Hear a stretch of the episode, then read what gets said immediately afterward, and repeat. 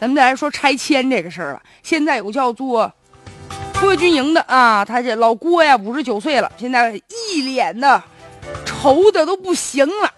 他们家老房子不知道让谁给拆了，关键问题是房子拆了，他损失了60万。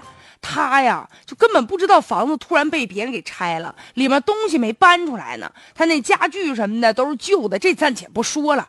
关键是他把60万元的养老金藏在墙里面了。这不嘛，60万元呢是他之前做生意攒的。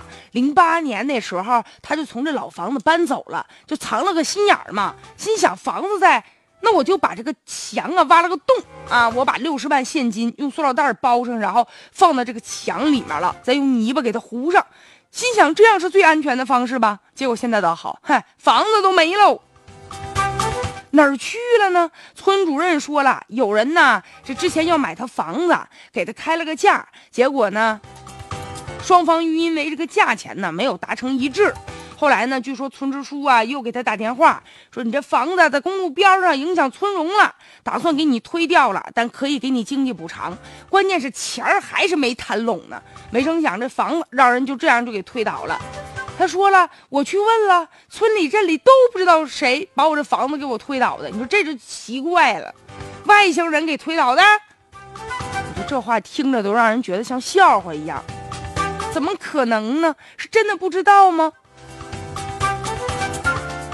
但是不能说一推干净啊，你不知道总要调查清楚究竟是谁干的吧。现在呀，就各处哈，可能都会有一些强拆的一些情况发生。虽然说有相关的规定啊，最大程度要保护这个被拆迁者的利益，但是呢，你规定有是有，实际运行当中，有的人为了自己的利益开始琢磨了，拆迁的一些花样啊、新手段呢，不断的开始创新了。为了钱呗，所以呀，应该依法的拆迁，绝不能搞这种偷袭。现在这个问题出现了，一定要找到真正的拆迁的这个人是谁，让他出来承担责任呢。